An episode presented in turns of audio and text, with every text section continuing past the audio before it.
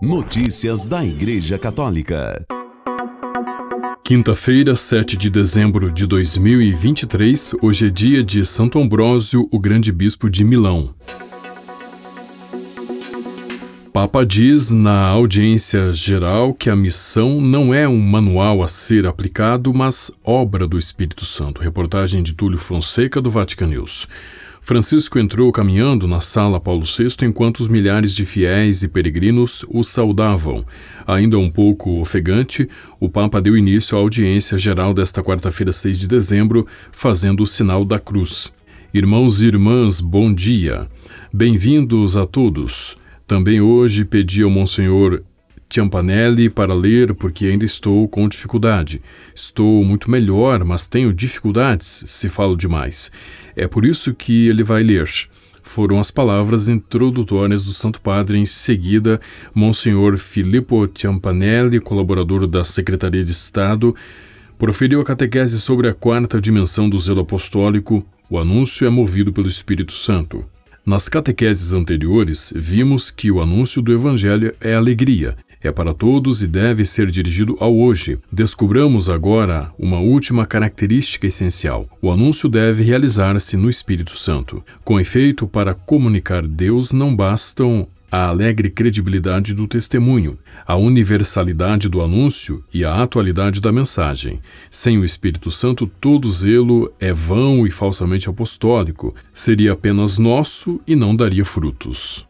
No texto, o Papa recorda que, como escreveu na Evangelii Gaudium, Jesus é o primeiro e o maior evangelizador, que em qualquer forma de evangelização, o primado é sempre de Deus, que quis chamar-nos para cooperar com Ele e impelir-nos com a força do seu Espírito. O Espírito é o protagonista, sempre precede os missionários e faz brotar os frutos. Essa consciência nos consola muito e ajuda-nos a esclarecer outra, igualmente decisiva, isto é, que no seu zelo apostólico a Igreja não anuncia si mesma, mas uma graça, um dom, e o Espírito Santo é precisamente o dom de Deus. Segundo Francisco, a primazia do Espírito não deve levar-nos à indolência, o Senhor não nos deixou folhetos teológicos ou um manual de pastoral para aplicar, mas o Espírito Santo que inspira a missão. E a desenvoltura corajosa que o Espírito infunde leva-nos a imitar o seu estilo, que tem sempre duas características: a criatividade e a simplicidade. No texto lido por Monsenhor Ciampanelli, o Papa destaca que a criatividade é necessária para anunciar Jesus com alegria a todos e no hoje. Nesta nossa época, que não nos ajuda a ter uma visão religiosa da vida e em que o anúncio se tornou mais difícil, cansativo e aparentemente infrutífero em vários lugares, pode surgir a tentação de desistir do serviço pastoral. Talvez nos refugiemos em zonas de segurança, como na repetição habitual de coisas que sempre fazemos, ou nos apelos tentadores de uma espiritualidade íntima, ou mesmo num sentido incompreendido da centralidade da liturgia.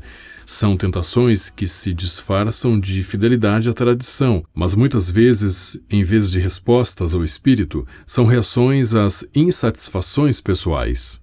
A criatividade pastoral, os ser ousados no espírito, ardentes com o seu fogo missionário, é prova de fidelidade a ele. Sempre que procuramos voltar à fonte e recuperar o frescor original do Evangelho, despontam novas estradas, métodos criativos, outras formas de expressão, sinais mais eloquentes, palavras cheias de renovado significado para o mundo atual. A segunda característica que Francisco enfatiza é a simplicidade, precisamente porque o Espírito nos leva à fonte, ao primeiro anúncio, que deve ocupar o centro da atividade evangelizadora e de toda a tentativa de renovação eclesial. Irmãos e irmãs, deixemo-nos cativar pelo Espírito e invoquemo-lo todos os dias, seja ele o princípio do nosso ser e do nosso agir, esteja no início de cada atividade, reunião, encontro e anúncio. Ele vivifica e rejuvenesce a, a Igreja. Com ele não devemos temer, porque ele, que é a harmonia, mantém sempre juntas a criatividade e a simplicidade, inspira comunhão e envia em missão abre a diversidade e reconduz a unidade.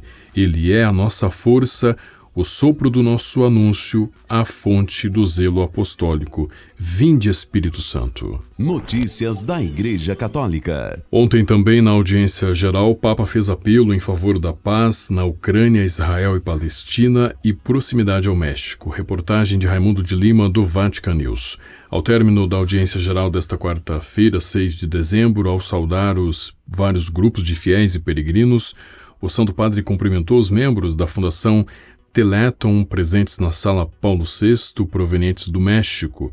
Dirigindo-se aos mexicanos, convidou-os a colaborar com as vítimas de Acapulco, duramente atingidas há mais de um mês pelo furacão Otis, e para incluir todas as pessoas com deficiência no México. Lutemos contra a sociedade do descarte, defendamos a dignidade de cada pessoa, foi o apelo de Francisco. Em seguida, o Papa voltou seu pensamento mais uma vez para as muitas eh, situações de conflitos no mundo, com um olhar particular para a Ucrânia e a Terra Santa, pedindo orações, ressaltando que a guerra é sempre uma derrota. Não nos esqueçamos de rezar por aqueles que sofrem a tragédia da guerra, particularmente pelas populações da Ucrânia, de Israel e da Palestina. A guerra é sempre uma derrota. Ninguém ganha, todos perdem. Somente os fabricantes de armas ganham. Lembrando a proximidade da solenidade da Imaculada Conceição, que celebraremos na próxima sexta-feira, 8 de dezembro, o Santo Padre ressaltou que Maria acreditou no amor de Deus e respondeu com seu sim.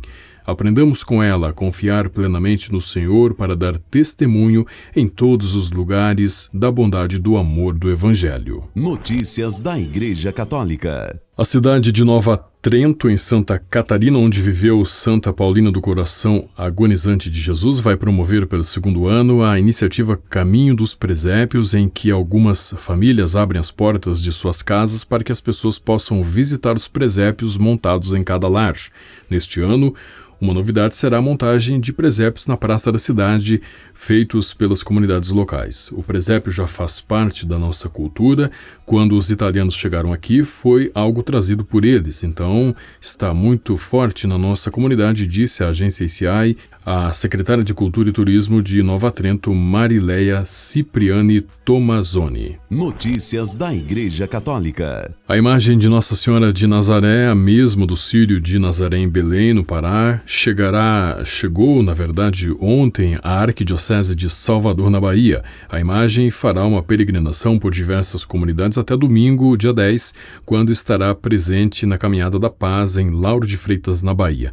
O pároco da paróquia Santo Antônio, em Portão, na cidade de Lauro de Freitas, padre Rogério Marcos, contou ao site da Arquidiocese que teve um diálogo que durou 11 meses com a Comissão do Sírio de Nazaré para que o envio da imagem fosse possível. Notícias da Igreja Católica. São Nicolau ou Papai Noel? Seis diferenças entre o santo e o personagem de ficção. Primeiro, Papai Noel está associado à infância. São Nicolau é um modelo de cristão para toda a vida. Segundo, Papai Noel, como conhecemos, surgiu para aumentar as vendas e a mensagem comercial do Natal. São Nicolau levou a mensagem de Cristo e a paz, a bondade e a mensagem cristã de esperança que o Natal traz. Terceiro, Papai Noel incentiva o consumo. São Nicolau promove a compaixão. Quarto, Papai Noel aparece a cada ano para ser visto por um curto período de tempo. São Nicolau é parte da comunhão dos santos. Quinto, Papai Noel voa pelos ares, vindo do Polo Norte. São Nicolau caminhou pela terra, preocupando-se e ajudando os mais necessitados.